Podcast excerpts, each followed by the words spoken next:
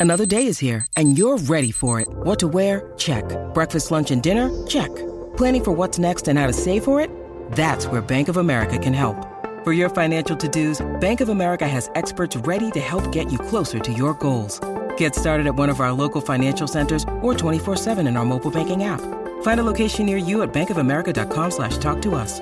What would you like the power to do? Mobile banking requires downloading the app and is only available for select devices. Message and data rates may apply. Bank of America and a member FDIC.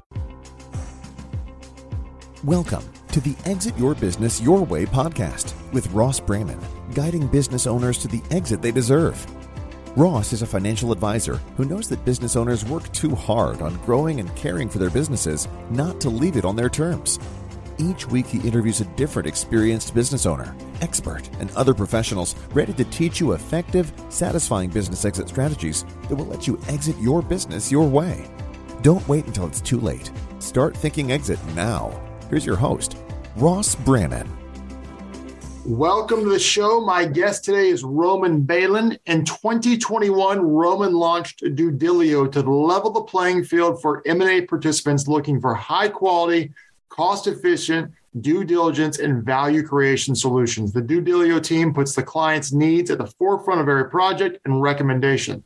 Before launching DueDilio, Roman was co-founder of Legal Tech SaaS, founder of an alternative data consulting firm, and more recently bought and sold several online businesses.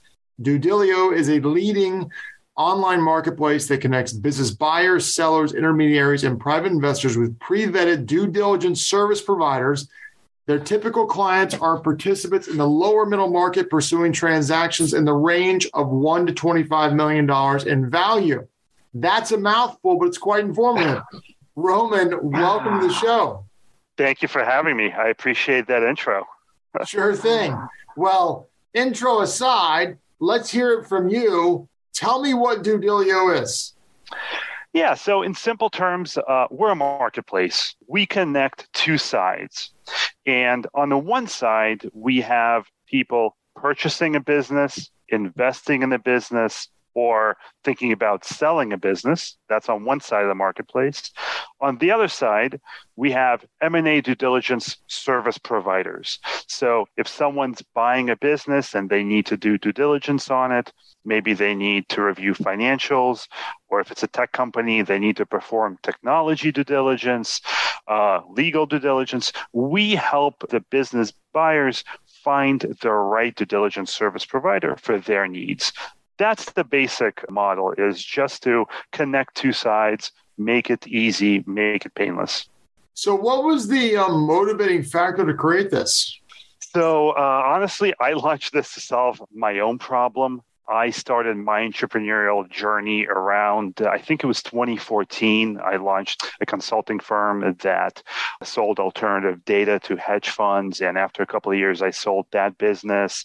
And over the last couple of years, I bought and sold a couple of smaller businesses. And it's just my pain point has always been finding the right uh, service providers for me, putting my deal team together. So I launched DueDilio really to solve my own pain point because I thought if this is something I struggled with, there's got to be other people who have the same problem as I do. So let's walk down this road, what this looks like. Ross decides to buy an HVAC company, but my CPA is not, shall we say, sophisticated, or maybe he is, but he just doesn't have access to the due diligence world because it's not the world that he deals with someone tells me about DueDilio, what do I do when I go to DueDilio? Yeah, so you go to the website. So, first, if you have any questions around due diligence, you can send us an email, you can give us a call. So, even, even if you're not ready to kind of go through the process. But if you are ready to hire a service provider, then all you do is a click new project, submit new project, uh, it'll take you to a form. Should take you maybe three to five minutes to fill out. It'll ask you basic questions about the transaction. So in this case, you'll say, "Hey, I'm buying an HVAC business in Florida for $5 million. I'm using SBA financing, maybe an SBA loan, maybe you're not, maybe you have investors. And then they'll ask you some questions about what what are you looking for? Uh, do you need financial due diligence? Do you need legal? Do you need evaluation? Uh, HR due diligence? You know, whatever it is that you need, you'll kind of um, provide details around that, as well as your budget and preferences. We'll get that form typically we'll get on the phone with you just to confirm the project and make sure we're kind of on the same page. Then we'll go out to our network. We have over 200 due diligence service providers and collect proposals from those service providers based on your project. So basically, it'll save you time from going out on your own, doing the research, getting on the phone with service providers, getting quotes. We kind of do all that work for you. Those are the first couple of steps. And so, talk about kind of some of the results of doing this because I think in the market, in, in the lower middle market, you know, you're talking one to $25 million. And I'm going to go out on a limb here and say in the one to $5 million, there's probably not a, little, a lot of due diligence done because the level of sophistication at that range versus the 20 to 25 range is a different level of sophistication. Doesn't mean there shouldn't be due diligence, but I bet there's many times due diligence is just skipped for whatever reason. I could be wrong. But what kind of results has DueDilio done? And, and by that, I mean, how many people have saved a lot of money because of things they found out from the due diligence they've done with you guys? Yeah. So, first of all, I think a lot of the projects that we get are for transactions really between that one and ten million dollar range. So okay. we actually do get a lot of projects that are you know on the lower end of that one to thirty good, dollar good. range. so so it's good, and it's actually. And, and it's great that people are thinking about that, you know, kind of to your point, in the lower price range, right? So people are they want to make sure that their that the investment they're making buying a business is less of a chance of failure, right? So in terms of saving, um, some of the results we've saved, well, our service providers, I should say, have saved uh, people a lot of money on business valuations, right? Someone finds something in due diligence where it's not a deal breaker, but maybe there's, you know, a price reduction in order. So we've definitely seen a lot of those. We've seen uh, a recent example someone bought a healthcare service provider and a due diligence service provider that we were able to connect them with, told them about um, uh, ERC employee retention credit which they were able to qualify for, which the business owner, the seller, actually didn't know about. So the person got a check from the treasury for a million dollars just and just from that. So there are a lot of stories like that where either something's uncovered or a due diligence provider will even look at the business and help the buyer optimize the business after the acquisition. Wow. So let's talk about due diligence in general. Obviously, you, were doing a lot of it manually before. Talk about the importance of it and really what can happen. I mean, eh, like, I mean, if you don't do proper due diligence, what could happen? And if you if you do do proper due diligence, what could happen? Oof well, if you don't do proper due diligence, there are a lot of issues that can arise, right? Whether it's if you're buying a tech company and maybe there's a cybersecurity issue that you encounter. Maybe there's an issue where, you know, in financial due diligence, the owner wasn't you know truthful or maybe wasn't as uh, forthcoming with and this is usually around expenses it's very hard to play around uh, with revenues it's very easy to play around with expenses, right? A business owner hires his wife to do some, to be involved in the business and well, they don't pay her a salary, but they don't count it as an expense. So when you buy the business, you say, okay, well, hold on, who was doing this job? well, now I have to go out and hire someone, and automatically your margin drops a lot, right? After that. Right, yeah, yeah. So there's a lot of examples like that. So basically, what due diligence does is make sure that the businesses that you're, that you're buying or investing in is actually what is being represented right? It's an insurance policy. That's the way I look at it. It's an insurance policy against any issues that may arise down the line. It's almost like if you're buying a house, you get a home inspection done. Yeah, exactly. Yeah, and that's a great example. Uh, yeah, I don't own a house, so that's a much better analogy. yeah. yeah. So you just yeah. want to make sure what's going on, what's being told is going on, is actually going on. Right. And obviously, you know, we're seeing that now a little bit. It, it's a very contentious court battle just with Elon Musk and Twitter. Exactly. You know, Elon is arguing that their due diligence is, um, in his due diligence, they were not providing complete data. Of course, they're counters, right. they're arguing against that, but that's neither here nor there. But you know, that's a forty-four billion dollar deal. Yeah.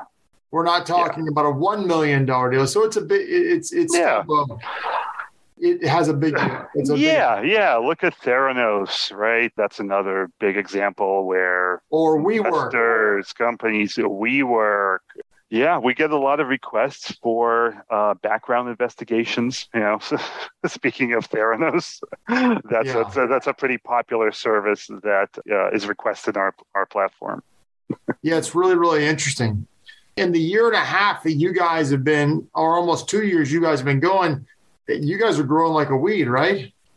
Yeah, we're growing. We're growing. Uh, we're growing our service provider base. I think we started with around 30 service providers. Now we're over, I think, oh, oh, over 200 for sure, maybe even over 220. And in terms of uh, number of projects, uh, over 200 over, just over the last 12 months. So I think as more and more people learn about the service, we're getting some good inbound leads. Yeah. That's um, I mean it's it's really really important. And so you chose this range, price range, because this filled a niche that was uh, in an underserved market. I'm assuming. That's what I think. Well, first of all, this is the range that I personally had experience in. That's number one. Number two is that I think if you go upmarket if you go you know 100 200 300 million dollar transactions. Well you know no one ever got fired from hiring kpmg or deloitte right? Right. Um, but you're not going to hire KPMG or Deloitte for a $5 million deal or a $10 million deal in, in most instances. And that's where I think the need arises to find highly vetted uh, service providers that fit your project and the budget. Yeah, no, that's really, really good. And so you have 200 service providers. And is it basically, do they all do the same thing or are they more industry specific? Yeah, so that, that's a great question. So, uh, so even back backing up, so we have three types of service providers. We have independent professionals, we have boutique firms, and we have mid-sized firms. Okay, so Obvious- break that down. What do each of those mean? So, independent professional would be someone who has uh, kind of their own firm as a freelancer, someone who has some uh, skill set that they're freelancing on. Boutique firm will be maybe a you know, three to five person firm that performs due diligence, and then mid-size would be you know they have maybe 10 employees and above. So the goal here is that an independent professional is probably going to offer a little bit cheaper pricing than a boutique firm. A boutique firm is going to offer a little bit cheaper pricing than a mid-sized firm. So, depending on the project and the budget that our clients have, we can connect them with the right provider. So, that's kind of one part of it. And going back to your original question, each service provider has their own specialty, has their own. It's usually not industry focused, but it's usually uh, focused on different areas of due diligence. So when we think about due diligence, uh, most people kind of you know top of mind is legal, finance, and technology, right? Like those are kind of the big three. But in addition to that, there's also marketing, logistics, background investigations. Uh, you have HR, benefits, insurance. So there's a the diligence is you know very broad. So we have service providers that can address a lot of those a lot of those categories. So when I go to DueDilio and I, I submit a project, am I going to get one due diligence company or service provider, or am I going to get multiple? Because, or does it depend on what I want? Because if I if I have to do a separate one for you know this section and this section and this section, does that make sense? That makes sense, yeah. Uh, so you're always going to see multiple proposals. That's the beauty of a marketplace. So let's say you're buying an HVAC company and you're looking to have legal due diligence and financial due diligence. You can submit those two projects and you'll probably get five to 10 proposals on each of those pieces. And does the pricing is it dependent on the price of the transaction? That's a great question. Typically, no. Sometimes it is, but most of the time it's not. It really depends on the I guess what's involved with due diligence, right? Uh, if it's simply doing a valuation on a simple business, uh, it's going to be one price. If it's valuation on a business that has five locations and an asset list that's 50 pages long, that's going to be a different price. So it doesn't really depend on the transaction size. It really depends on the business, on the business being analyzed. Okay, that makes sense. And now, yeah. obviously, you don't want to go, as I just say, chintzy on this type of expense. You're investing, you know, one to twenty-five million dollars. This has a cost, and it's not it's not sold at Walmart. This isn't cheap. There's probably a um, I don't want to say substantial, but it's it's definitely going to have a uh, probably going to be thousands of dollars to do this type of thing, whether it's two thousand or twenty two thousand. But the reality is, is it's an insurance policy to protect you from losing your money on a five or ten million dollar transaction. Correct? One hundred percent. Yeah, that's the right way to frame it. So you you've got to you can't go in with you know trying to cut corners on cost. You've got to. I mean you don't want to waste money, but you got to spend the right amount of money to do something like this. Yes, exactly, exactly. Uh, insurance due diligence is something you could you could spend a lot of money on, but it has to make sense as well, right? If you're doing a one million dollar transaction, you know, spending 200k on due diligence probably doesn't make sense. You have to really figure out what are the breaking points of the business and those are the things that I would focus on in terms of due diligence. Yeah. Now, what would you say is the most important due diligence thing? For example, like quality of earnings. Is that something you guys do, quality of earnings due diligence? Yeah, quality of earnings is probably the most requested uh, type of due diligence that we get. Uh-huh. Talk yeah. about that a little bit. Would just define quality of earnings, and obviously, so the, so listeners know if they've never heard that before. yeah. So so first, uh, I'll preface this by saying I'm not an accountant. I'm not a financial professional. Uh, you know, a quality of earnings basically it makes sure that again, it's what's what's being represented in the financials is actually what's going on with the business to make sure that there's no fluctuations in earnings, and if there are, why are there and what's what's going on with the uh, with the underlying business. So it just just kind of verifies the financials. No that makes sense. That's really important they do that because i've looked at some businesses in the past and i can promise you their quality of earnings was not up to snuff. Right. There's no right. doubt about that. So yeah. what what advice would you give to someone looking to buy a business from a due diligence perspective well, I would suggest that they analyze kind of what I was talking about previously. Analyze what are the breaking points in that business? What are the things that, if if something is wrong, then the business can't function. I would really focus on those, and then, um, well, then come to us, come to DueDilio, and we'll we'll help you find the right service provider. They'll help you analyze them and it's DueDilio, D U E D I L I O dot com, correct? It is correct. Yeah. So yeah. Uh, check it out, people. That's that's a really cool concept. Well, Roman, I really appreciate your time today. This has been a really interesting conversation. Thank you, Ross. I really appreciate it. You've been listening to the Exit Your Business Your Way podcast. This podcast is for informational purposes only. Guest speakers and their firms are not affiliated with or endorsed by PAS, Guardian, or North Florida Financial, and opinions stated are their own. External materials are provided for your convenience in locating related information and services. Guardian, its subsidiaries, agents, and employees expressly disclaim any responsibility for and do not maintain, control, recommend, or endorse third party sites, organizations, products, or services, and make no representation as to the completeness, suitability, or quality thereof. Ross is a registered representative and financial advisor, Park Avenue Securities, LLC PAS, OSJ 3664, Coolidge Court, Tallahassee, Florida 32311, 850-562-9075. Security products and advisory services offered through PAS, member FINRA, SIPC, financial representative of the Guardian Life Insurance Company of America, Guardian, New York, New York. PAS is a wholly owned subsidiary of Guardian. North Florida Financial is not an affiliate or subsidiary of PAS or Guardian. Arkansas Insurance License Number 1613-9032, California Insurance Insurance License Number 0L10073 2022 144957 expires 1024.